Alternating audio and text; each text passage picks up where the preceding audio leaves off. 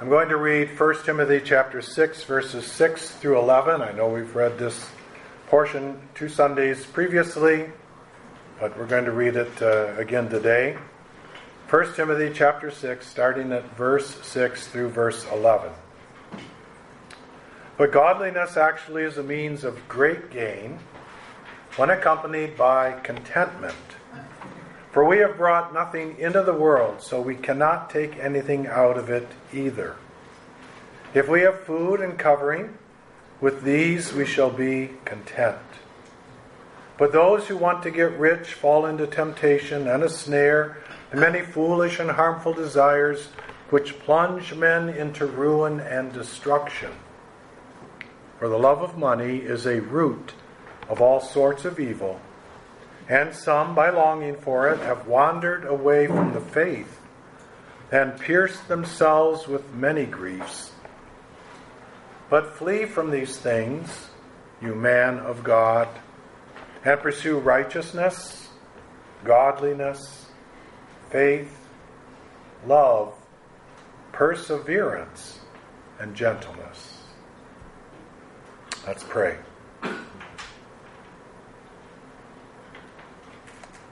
Father, again we come to you and ask for hearing ears, understanding minds, for you to speak to us as each of us can hear, say what we each need to hear. I pray this in Christ's name. Amen. Verse 7 is one statement that we'll spend the most time on today. For we have brought nothing into the world, so we cannot take anything out of it either. Some might say that's a profound statement. Some might say, well, it's pretty obvious. I suppose it depends where you were born and uh, what era of time you lived in as to whether or not you believed you could take anything out of it great pyramids were built because people believed they could take things out of this world. And uh, items have been buried with folks on the belief that they would need those things in the next life. So this isn't necessarily a universally held truth, or at least it hasn't been. We have brought nothing into the world, so we cannot take anything out of it either. I hope today that we would see this as more than just a statement, but that we would grasp significance from it that would help us live our lives day by day. This is not the only place in Scripture that addresses the fact that we come into this world with nothing and we leave with nothing. Which means there is probably more to this statement than a first or second reading reveals. So, to help us look further, I want to bring four other scriptures to your attention. And in doing that, hope to give you a clearer picture of what God is conveying here in 1 Timothy chapter 6. We're going to start with Job chapter 1, verses 13 through 21. In a short span of time, Job was told, I'm not going to read that section, I'm going to give you the uh, David Bain paraphrase. In a short span of time, Job was told, one, that the Sabaeans had taken his oxen and donkeys and killed his farm workers. Two, that fire had come from heaven, killing his sheep and the servants who cared for them. Three, that the Chaldeans had raided his camels and killed the servants who cared for them.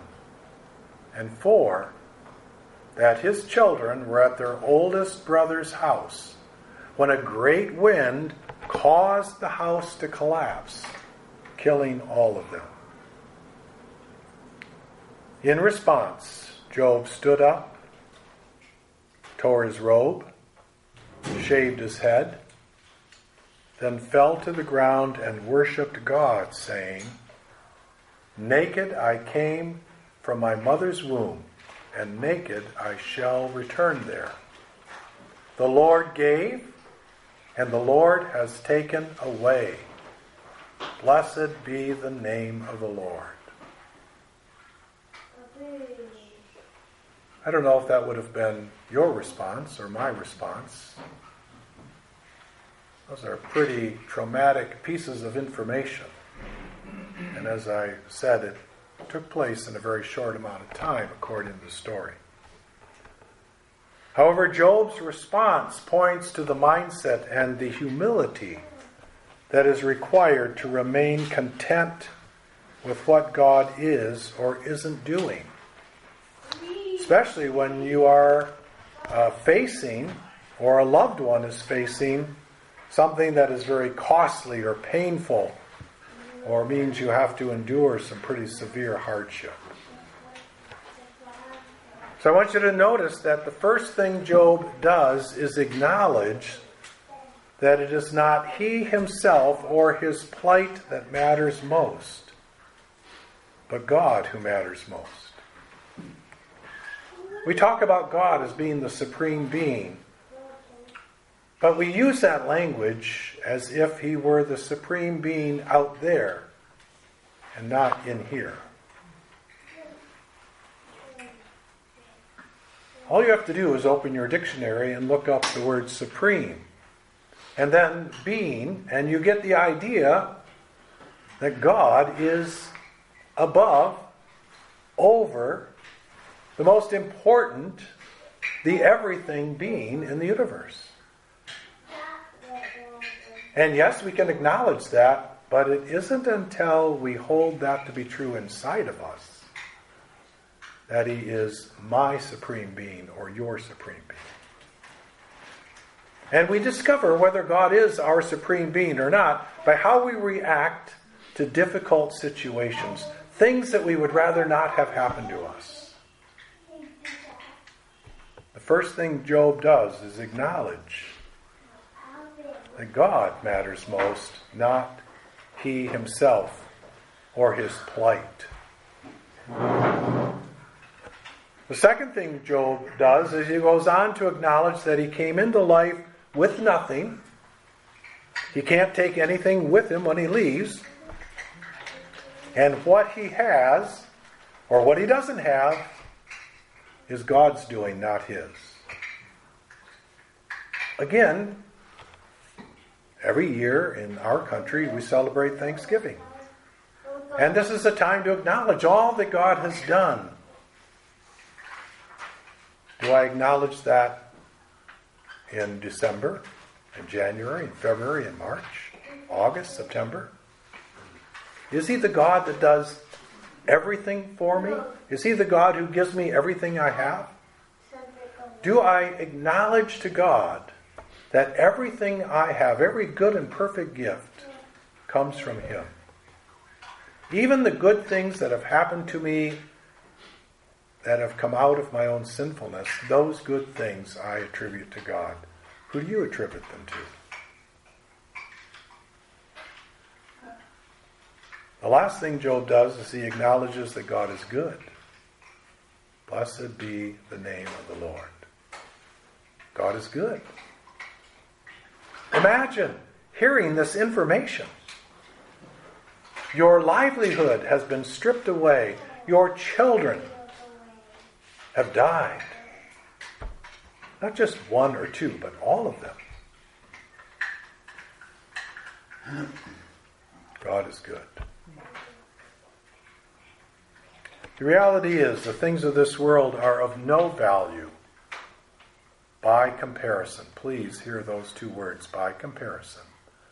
They're of no value by comparison to a humble, intimate, and secure relationship with God. Do you think that's true? Is that true when life is at its worst? I believe it is. You see, true safety, true security, true well being does not come from anything in this world it comes from God Himself. It is not wrapped up in riches or possessions or systems such as insurance or governments. It's wrapped up in God Himself. And Job understood that. He had a lot to lose, he lost a lot, but he understood that the things that really matter true security, true well being are wrapped up in an intimate, secure, humble relationship with God. He's the one who holds all those things. Remember, He's the supreme being. And so, the mindset and the humility that we need to develop in order to acquire godly contentment, as given us here in Job chapter 1, it's built on the fact that one, God is supreme and not us. Two, the God is perfectly good and seeks the good of all, not just me at others' expense, but He seeks the good of all, while we tend to be selfish, self seeking. And third, that God owes us nothing, while we owe God everything. The second scripture I want to call our attention to is also in the Old Testament, Ecclesiastes chapter 5, verses 10 through 16. And the writer of Ecclesiastes is commenting on the folly of wanting to be rich. And here's what he says He who loves money will not be satisfied with money, nor he who loves abundance with its income. This too is vanity, emptiness. He went on to say that a rich person comes into this world naked and he leaves it in the same condition. Then he says, He, that is a rich person, will take nothing from the fruit of his labor that he can carry in his hand. Now imagine a rich person so when I, I, I suggest you imagine a rich person, who do you think of? Somebody outside this room? How about yourself? We're rich. No, we're not as rich as Bill Gates or Zuckerberg or people like that who have billions. But we are rich. So think of the things you have. Think of the amenities the uh, trinkets, the toys, the things that give you power, that help you connect with people, that make your life easier. Which of those things would you like to take with you into the next life?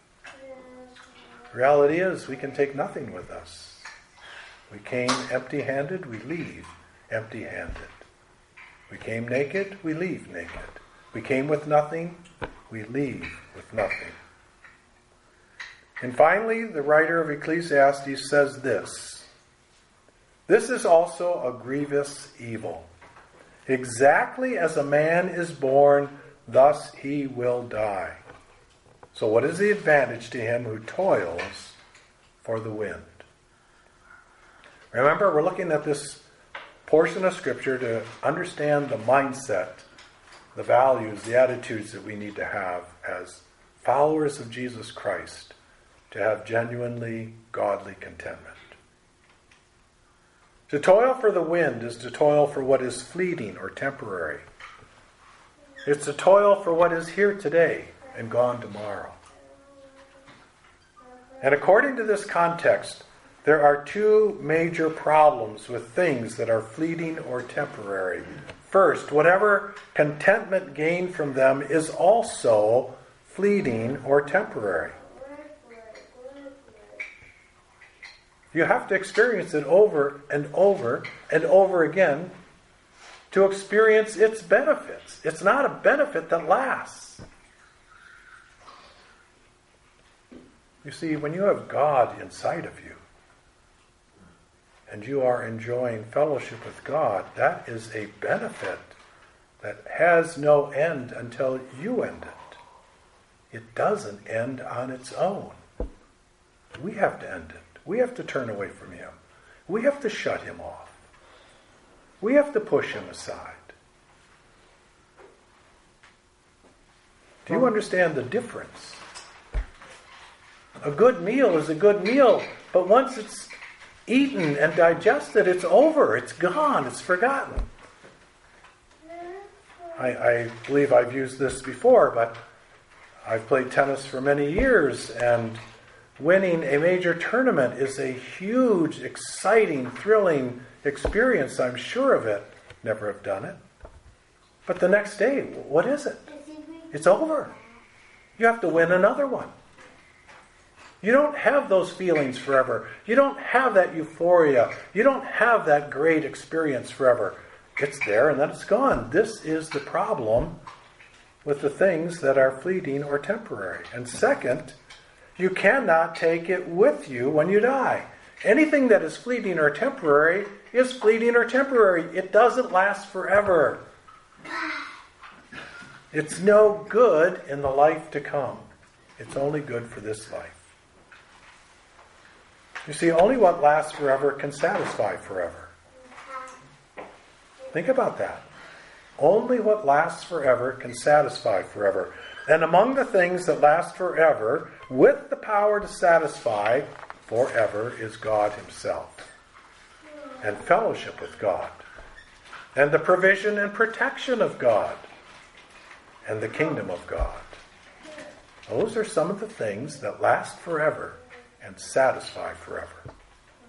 And so the mindset required for contentment, as promoted here in Ecclesiastes 5, is that though earthly gains may satisfy for a time, they can never be the basis for godly contentment. And so it is futile to seek contentment from the things in and of this world. True contentment is only found in God Himself.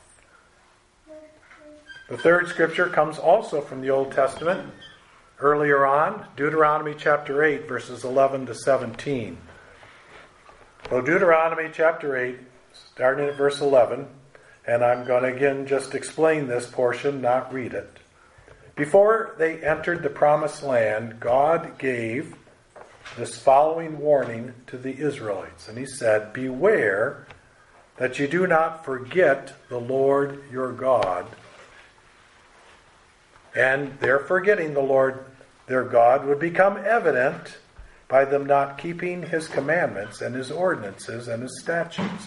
So when they began to live contrary to the ways of God and what God said they were to do, that was an indication they were forgetting the Lord their God. And he warned them. He said, Look, when you go into the promised land, beware.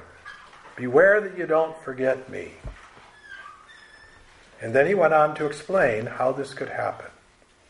When you have eaten and are satisfied, and have built good houses and lived in them, and when your herds and your flocks multiply, and your silver and gold multiply, and all that you have multiplies, then your heart will become proud, and you will forget the Lord your God who brought you out of the land of Egypt, out of the house of slavery, saying in your heart, My power and the strength of my hand made me this wealth. I don't think any of us in this room would ever say those words. But might we have that attitude? Might we have that attitude as revealed only by not daily acknowledging to God that what we have, He has given to us? Is that on our mind? Is that part of our thinking? Is that part of our view of life? You see, God is warning us through the scripture that the quest to gain contentment from worldly riches and possessions leads to pride, and pride is the enemy of God and godliness and godly contentment. It's a killer. Beware. So we're not going into the promised land, but we happen to live in it, don't we? This is the promised land for most of the world. When I was in uh, Michigan State, we had a uh, fellow on the floor who was from Kuwait.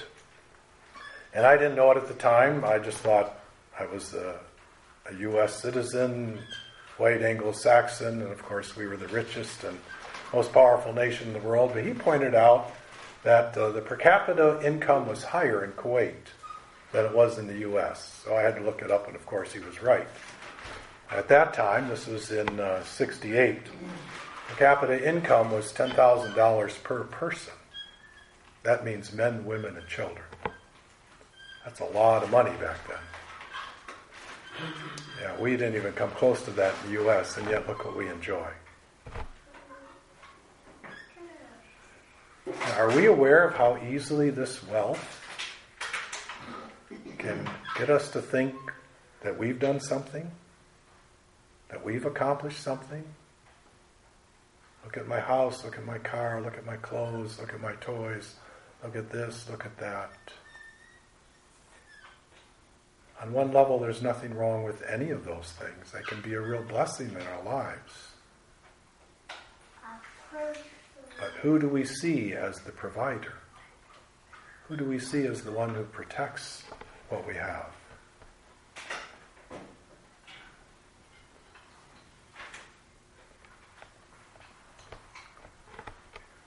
I don't think any of us can know true humility in relation to God being our provider and protector until we actually think and live as those who are depending on God Himself to be our provider and protector. Not just say the words, not in word only, but in reality.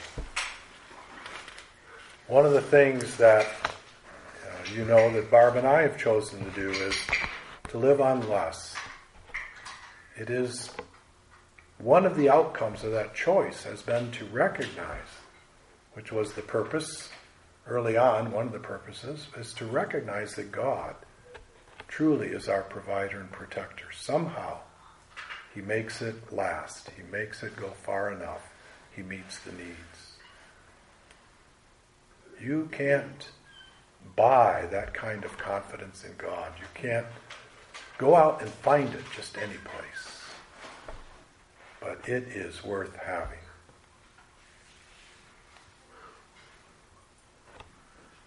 The last scripture is found in the New Testament. Matthew chapter 6, verses 19 to 21. Jesus gave this advice about dependable and lasting financial security. Imagine that. Advice about dependable and lasting financial security. Do not store up for yourselves treasures on earth, where moth and rust destroy and where thieves break in and steal, but store up for yourselves treasures in heaven, where neither moth nor rust destroys, and where thieves do not break in or steal. For where your treasure is, there your heart will be also. This is not just about where your heart is. This is about where your heart is in relation to financial security. What do we look to for financial security? The mindset that Jesus is promoting is a mindset built on what we value, as revealed by what we treasure in relation to financial security. For example, do you treasure financial security because of the safe, contented feelings it provides when you look into possible needs that you may have in the future? Does your financial security give you a sense of comfort, a sense of contentment, a sense of assurance that you're going to be okay? Isn't that why we buy insurance? It provides that, that, that sense of comfort for us. But on the other side of that is the opportunity to treasure the worry free contentment that comes from feeling secure because you are seeking first, not exclusively, seeking first God's kingdom and his righteousness.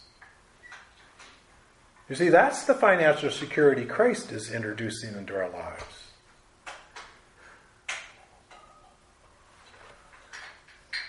It comes in a statement that we all know well, Matthew 6:33. And the two primary problems with earthly financial security we've already talked about in part. One, it pulls you into a relationship with the world that stands in the way and works against your relationship with God. You may not even notice how it does that. It may not even be on your mind that it does that, but it does. Earthly financial security. Now, should you have a savings? I'm not trying to talk you out of your savings. I'm not suggesting you should cash in your IRAs. You need to work all this out with God with what you're going to do. But where is your mind? Where is your heart? Do you realize that those things are are temporary? Back in the 80s, there was a huge movement amongst the retirees to put money into uh, not savings accounts, but the, the time certificates, CDs. Why? Because it was paying 15% interest. They could live on that. They had found heaven on earth. And people pulled their money out of many things and put it into CDs back in the 80s, only to find out in the 90s that it didn't last. And now the interest was so low they couldn't even get by for a short time on what they had.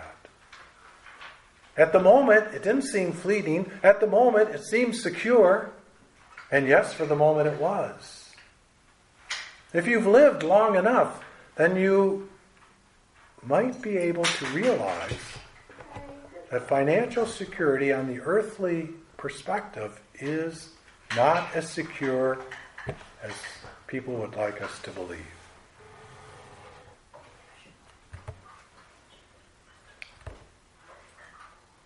It pulls us into a relationship with the world that stands in the way of our relationship with God. And though it can seem permanent, financial security from the earthly perspective is indeed fleeting.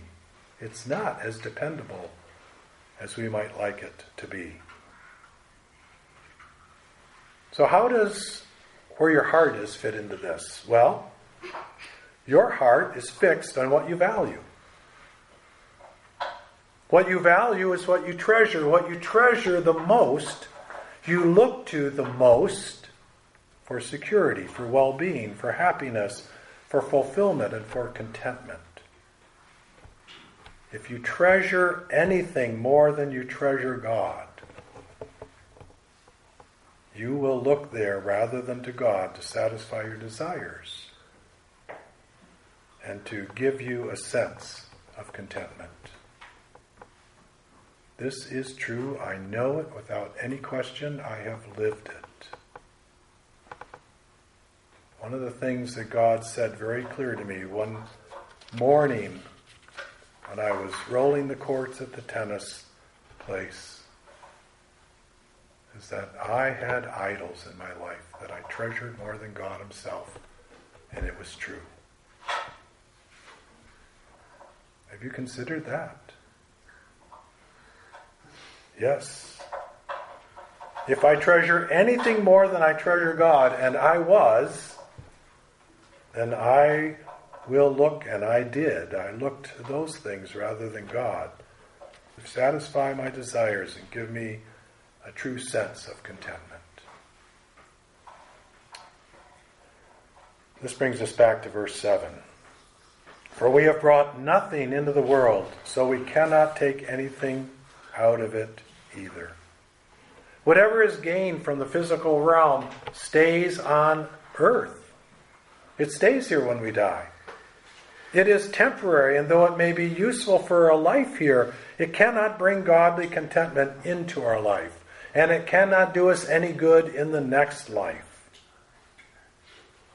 So I'm urging you to consider that coming into the world with nothing and leaving with nothing at least, at least implies that the greatest gift of all is the gift of life itself. Why? Because the gift of life means that we get to know God. And it means that we can enter into fellowship with God. And it means that we can spend eternity with God. Regardless of what you have or don't have in this life, just to be born opens that door. Is there a greater gift? And when you pass from this life into the next, there are only two things that you can take with you. One is yourself, and the other is the quality of your relationship with God. Verse 8 If we have food and covering, with these we shall be content. And the essential message here is about what we need as represented by food and covering. And by the way, the word covering there not just applies to clothes, but also to shelter, food, shelter, and clothing. I do want to point out here that what we need is not a universally fixed entity. In other words, small town country life is different from big city life. Farming is different from factory work. Desert conditions are different from rainforest conditions. Life along the equator is different from life where Eskimos live. In this city, because it's a car city, metro area, we don't have good transportation. You have to have a vehicle just to get around. Car companies made sure of that. That was a, a gift to all of us. Go to Chicago, New York City, other places, it's a lot easier to get around, but not here. So, though we may think about who needs what, it's realistic that we probably need at least a car for transportation. My only point is is that we could spend a few hours debating what we need. My recommendation is just be realistic and flexible about it. You may decide you need something that somebody else says they don't need, and that's fine. Does it make you better, them worse, or them better and you worse? The question is is it a true need? Do I really need these things? And if I need them, fine. Get them. Use them. Enjoy them.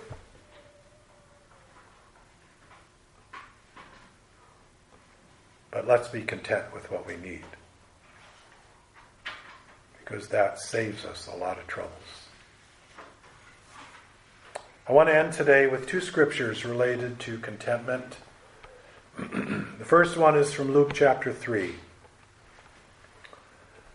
starting at verse 11. And this is in response to those coming to be baptized. And this, these are the words of John the Baptist. So, John said to those who were coming to be baptized, The man who has two tunics is to share with him who has none, and he who has food is to do likewise. Can you do that with a good heart? Can you do that believing that God's your provider and protector? When Jesus was at the temple with his disciples, he observed people putting money in the offering box, and he noticed that a, a lady came by and dropped in two pennies, and he pointed out that she gave more than anyone. How so? How could two pennies be more than the hundred dollar bill or the thousand dollar check or the but it was. Why? Because she gave all that she had. Why would she do that? I don't know for certain, but my belief is she understood a truth that we are all wise to understand and that is that God was her provider, not her money. And she could put in her last two pennies from a good heart, wanting to help others, believing that God would take care of her. Seek first his kingdom and his righteousness, and all these things will be added unto you. And some tax collectors also came to be baptized, and they said to him, Teacher, what shall we do? And John said to them, Collect no more than what you have been ordered to. Be content with what you were told to collect. Yes. Don't be greedy. Don't want what other people have. Be content with what you have. Some soldiers were questioning him, saying, And what about us? What shall we do? And John said to them, Do not take money from anyone by force. Stop stealing. Or accuse anyone falsely. Don't use your power to harm others and be content with your wages. The last scripture comes from Romans chapter 8. I'm not going to read all the verses, but I'm going to read several of them along the way, picking and choosing the ones that uh, help us get the point most directly. Starting at verse 31. If God is for us, who can successfully stand against us? He who did not spare his own son, but delivered him over for us all, how will he not also, with his own son, freely give us all things? Who will separate us from the love of Christ? Will tribulation or distress or persecution or famine or nakedness or peril or sword? All of these things are things that seem to indicate God is absent or doesn't care. How could they happen to us?